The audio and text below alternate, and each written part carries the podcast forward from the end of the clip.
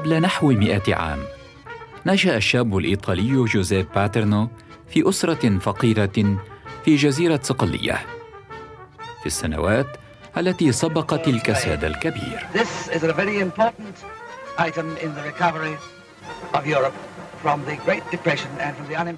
في تلك الفترة عاش العالم أكبر الأزمات الاقتصادية في التاريخ المعاصر. تعطلت التجارة وأغلقت الشركات وتفاقمت البطالة. لم يستطع باترنو إكمال دراسته. انضم إلى القوات البحرية وشارك في الحرب العالمية الثانية.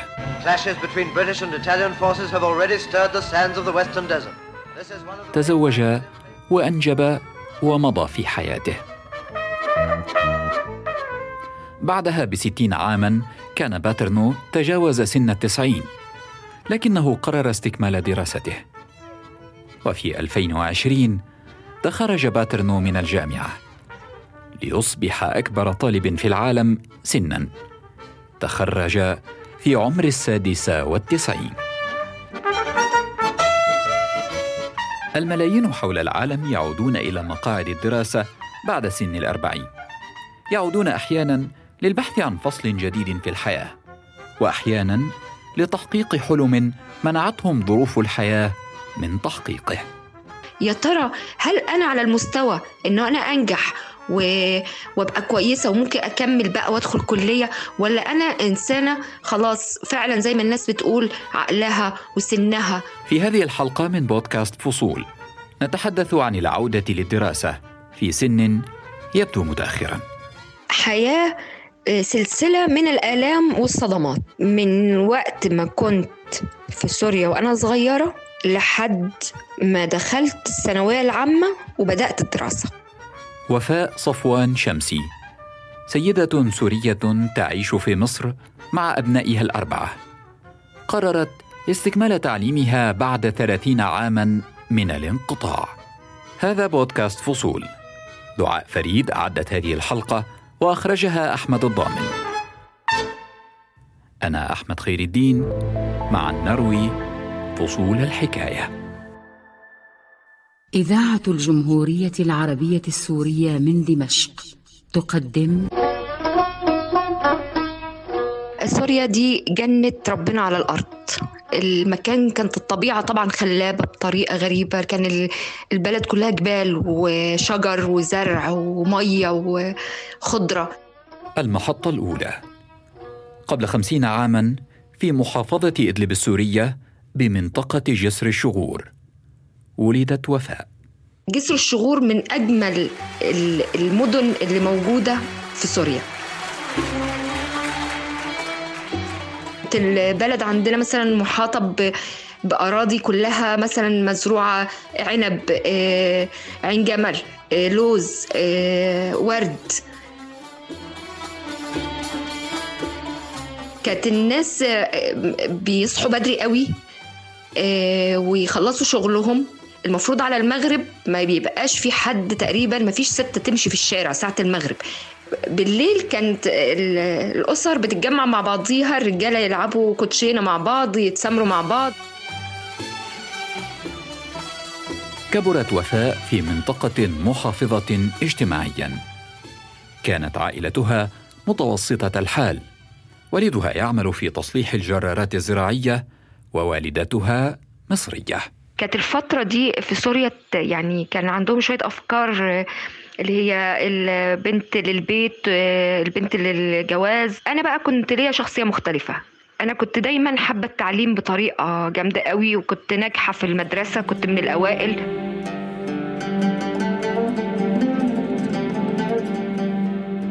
وفاء كانت على خلاف دائم مع عائلتها بسبب حبها للدراسة. طفلة نشيطة وكثيرة الهوايات وتحب ممارسة الرياضة. شخصيتها الاجتماعية جعلتها محبوبة في كل الأوساط التي دخلتها. ولسبب ما لم يكن هذا محبذا وقتها. ما ده من أسباب الصراع اللي كان بيني وبابا إن أنا كنت عايزة أعيش حياة طبيعية وإحنا عندنا ممنوع وعيب. لهذا السبب تحديدا كانت علاقتها بأبيها متوترة. كانا يحبان بعضهما كثيرا. يقضيان وقتا طويلا معا حتى إنها كانت تذهب معه إلى عمله. في نفس الوقت كان أبوها يرفض حبها للحركة والتعلم لكنها كانت تتفهم ذلك. زي ما يكون وفاء اللي بتذاكر ومصممة تكمل تعليمها دي شخصية ووفاء الابنة دي شخصية تانية. كنت فاصلة تماما مع إنه سني كان صغير بين منعه ليا في الدراسة وحياتي معاه الشخصية. ظلت وفاء تعيش في هذا الصراع بشأن الدراسة إلى أن انتهت من المرحلة الإعدادية. حدث ما كانت تخشاه تقدم عريس. أكبر منها بعشرين عاما. أظن إن ده كان أصعب يوم في حياتي. أنا طبعا رفض فظيع للموضوع وخناق وعياط ليل ونهار. كنت هموت نفسي. أنا في الوقت ده آه، اللي أنا فاكرة إنه لميت لهم الذهب والفستان آه، بتاع الخطوبة وكله حطيته في كيس أسود. ورحت ربطاه واديته لماما قلت لها بصي رجعي الحاجات دي للناس لأنه مش هتجوز.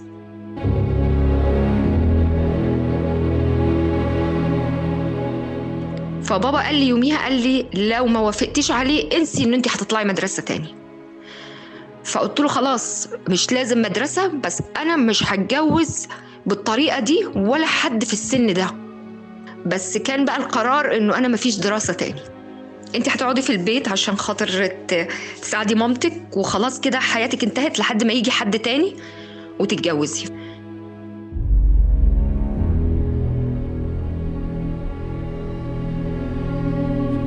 وافقت وفاء على ترك الدراسة. لم تكن والدتها راضية عما يحدث. أخذت ابنتها وذهبت لأهلها في مصر. كانت ترغب في أن تكمل وفاء دراستها هناك. وما كنتش بقى عارفة إنه ربنا كان شايل لي بقى حاجة تانية ظهرت بعد كده. بعدها بعام تزوجت وفاء في مصر. كان عمرها سبعة عشر عاما. انتقلت للعيش في الإسكندرية. استقرت الحياة في مصر. اندمجت وفاء في المجتمع سريعا وكونت علاقات عديدة. أنجبت أربعة أبناء. ولادي بدأوا بقى يكبروا. آه، كنت باخد ولادي التمرين تعرفت على ناس كتير. فعمري ما حسيت بغربة. أنا كنت حاسة إن أنا في مكاني الصح. يعني كنت حاسة إن هو ده المكان اللي أنا كان المفروض أبقى فيه من أول عمري. كل اللي كان نفسي أعمله وأنا صغيرة بقيت أعمله لولادي.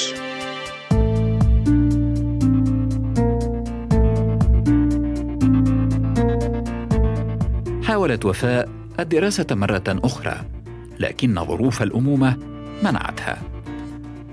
استمرت الحياة.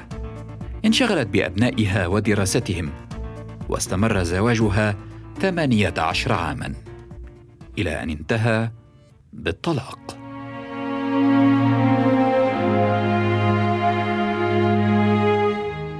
كان قراري ان أنا ما اكملش وساعتها فعلا ما فكرتش في في توابع بقى القرار ده أو إيه التأثيرات السلبية اللي هتحصل على حياتي. وأصعب حاجة قابلتني إن أنا ساعتها ما كنتش بشتغل ومفيش شهادة. مرت وفاء بمرحلة صعبة. التعود على الشكل المختلف للحياة بعد الطلاق ليس سهلا. في نظريته عن الاحتياجات الإنسانية يقول العالم الأمريكي إبراهام مازلو إن الاحتياجات تبدأ بالشعور بالأمان وتنتهي بالشعور بالتحقق. لذا تهديد أي من هذه الاحتياجات قد يهدد الصحة النفسية للإنسان. دخلت وفاء في نوبة اكتئاب. قاعدة فراغ تام مفيش أي حاجة تتعمل. عيانة ومكتئبة وإن أنا ممكن حياتي تنتهي عند خلاص القعدة دي. يعني خلاص العمر عدى والدنيا عدت وأنا خلاص ده نهاية الحياة. مستنية بقى الموت. الاكتئاب مرض شائع يعاني منه ما يقرب من 300 مليون شخص حول العالم. أحيانا لا يشخص الاكتئاب بشكل صحيح. وبالتالي يتحول لحالة صحية خطيرة. وفي أحيان أخرى لا يتلقى المصابون به ايا من العلاجات المقررة وهو حال 75% من المصابين به في البلدان النامية. خلال نوبات الاكتئاب يعاني المريض من فقدان المتعة أو الاهتمام بالأنشطة واحيانا من ضعف تقدير الذات. كنت قاعدة بقى على الكنبة طبعا بشتغل كروشيه وبتفرج على التلفزيون وقاعدة كده ست عجوزة عندها 60 70 سنة. أنا كان وقتها عندي 44 سنة. فمحمد دخل عليا اتصدم من المنظر قال لي ماما أنت عاملة كده ليه في نفسك؟ أنت ليه ليه قاعدة كده؟ ليه ما بتقوميش تعملي حاجة؟ فقال لي ماما أنت طول عمرك نفسك تكملي تعليمك ودايما كنت بتتكلمي في الحتة دي ودايما تقولي إنه الظروف ما ساعدتكيش وكده. طب ما تقومي تكملي تعليمك. اقترح الابن الأكبر لوفاء أن تحقق حلمها. التحقت بالثانوية العامة في عمر الخامسة والأربعين. لم يكن متاحا لها أن تذهب إلى المدرسة بسبب عمرها. دخلت بنظام الدراسة المنزلية. بهذه البساطة تحولت حياتها إلى النقيض. بدأت بقى أدخل في الدراسة بكل كياني. ما بقتش أنزل ما بقتش أقابل حد ما بقتش أتكلم في التليفونات ما بقتش ليا. خلاص كل اللي يكلمني معلش أنا مشغولة جدا أنا عندي مذاكرة. الناس استغربت. وناس هاجموني. اللي هو بعد العمر ده كله أنت بتتكلمي في الدراسة ثانوية عامة؟ يا بنتي مش هتقدري. العقل ما بيبقاش زي وإحنا صغيرين. لم تهتم وفاء بالكلام السلبي. استكملت دراستها ودخلت امتحانات الثانوية العامة. إلى أن جاء يوم النتيجة وجينا وقت النتيجة. ده بقى الانتظار الحقيقي بقى. انتظار النتيجة إنه أنت بعد مدة طويلة زي دي رجعتي للدراسة وامتحنتي وقاعدة بقى مستنية نتيجة التعب بتاع السنة كاملة. يا ترى هل أنا على المستوى إنه أنا أنجح وابقى كويسة وممكن أكمل بقى وأدخل كلية. ولا أنا إنسانة خلاص فعلا زي ما الناس بتقول كنت عايزة أعرف. اكتشفت أو ساعتها محمد بقى قال لي ماما ألف مبروك قومي يا ماما انت نجحتي انت نجحتي.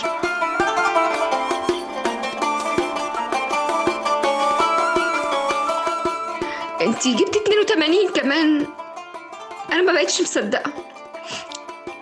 عارفة كان يعني اللحظة دي بقى اللي هو عايزة أقول للعالم كله أنا ممكن أنجح أنا فعلا لسه أقدر بإذن ربنا إن أنا أنجح وأجيب مجموع عالي كمان مش أنجح وبس.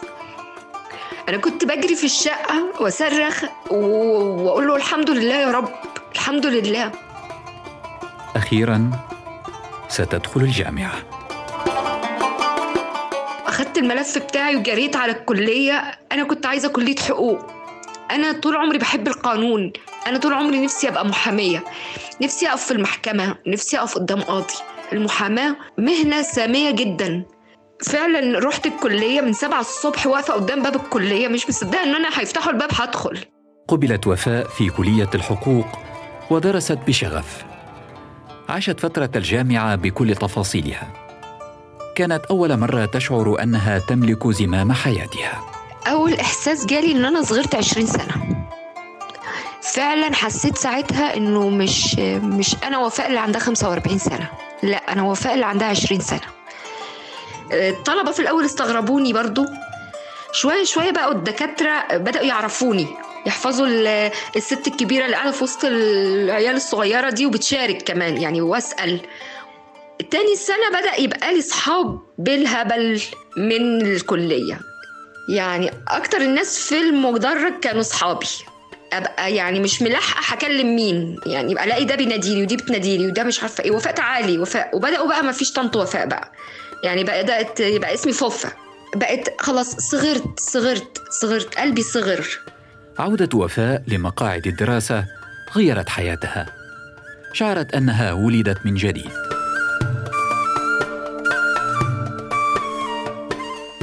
التعليم مهم أجرى باحثون من جامعة كاليفورنيا بيركلي الأمريكية دراسة على العلاقة بين التحصيل العلمي والحمض النووي للإنسان. وصلت الدراسة إلى أن التعلم يؤدي إلى زيادة النشاط العقلي، بل يقلل من تدهور هذا النشاط بعد سن الستين.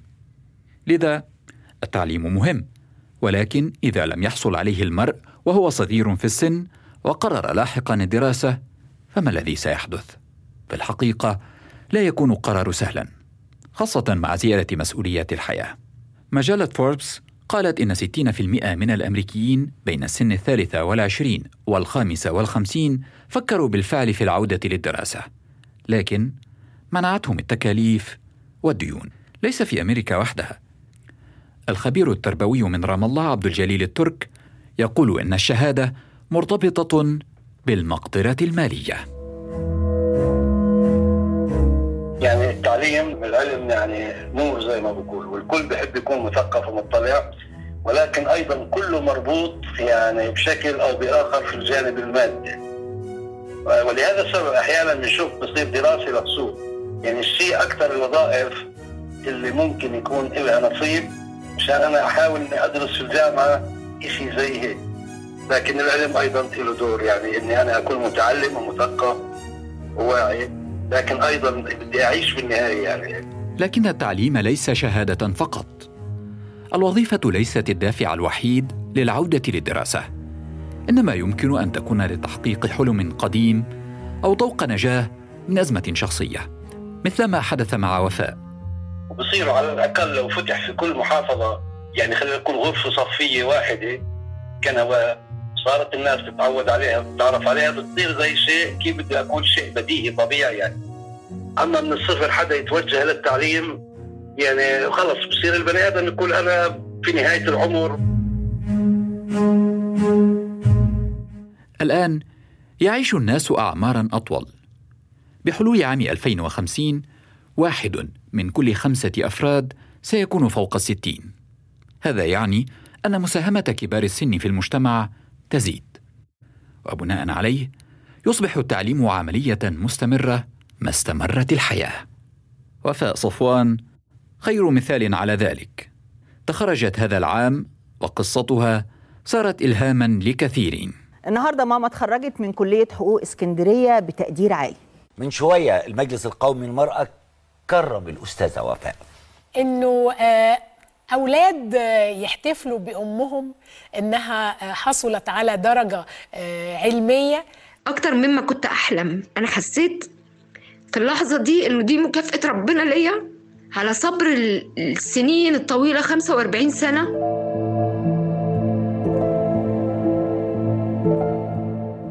في عمر الخمسين ستدخل وفاء سوق العمل لأول مرة. بدأت العمل كمحامية تحت التمرين. هي الآن أقرب لوظيفة عمرها أكثر من أي وقت مضى. لكن ظهرت عقبة جديدة في الطريق. فلما اتخرجت اكتشفت إنه أنا فعلا مش هقدر أدخل سوق العمل بسبب إنه أنا جنسيتي لسه سورية. لن تستطيع وفاء ممارسة المحاماة في مصر بدون الجنسية المصرية. أو على الأقل هذه هي الحال الآن. مثل ما يقول أمين عام نقابة المحامين في مصر عبد المجيد هارون. هو القانون اولا بقانون المحاماة بيشترط أن يكون محامي حاصل على الجنسية المصرية أو أو محامي مصري الجنسية. توقف القيد حاليا بقرار مجلس النقابة لغير المصريين. لكن في قانون المحاماة الجديد نص المعاملة بالمثل في حالات بعض الدول العربية. وفاء على ثقة أن هذه العقبة ستذلل وأنها ستمارس مهنة أحلامها. ففي النهاية وبعد خيبات أمل متكررة انتصرت في معركة شخصية. وأنت أيضا. إذا كنت تفكر في العودة للدراسة فلتعتبر هذه الحلقة دليلا لك؟ دمت في صحة وعافية. بودكاست فصول. نروي معا فصول الحكاية. اشترك في الحرة بودكاست على أبل بودكاست وجوجل بودكاست. وتابعنا على سبوتيفاي يوتيوب وساوند كلاود. كما يمكنك الاستماع إلينا على راديو سوا.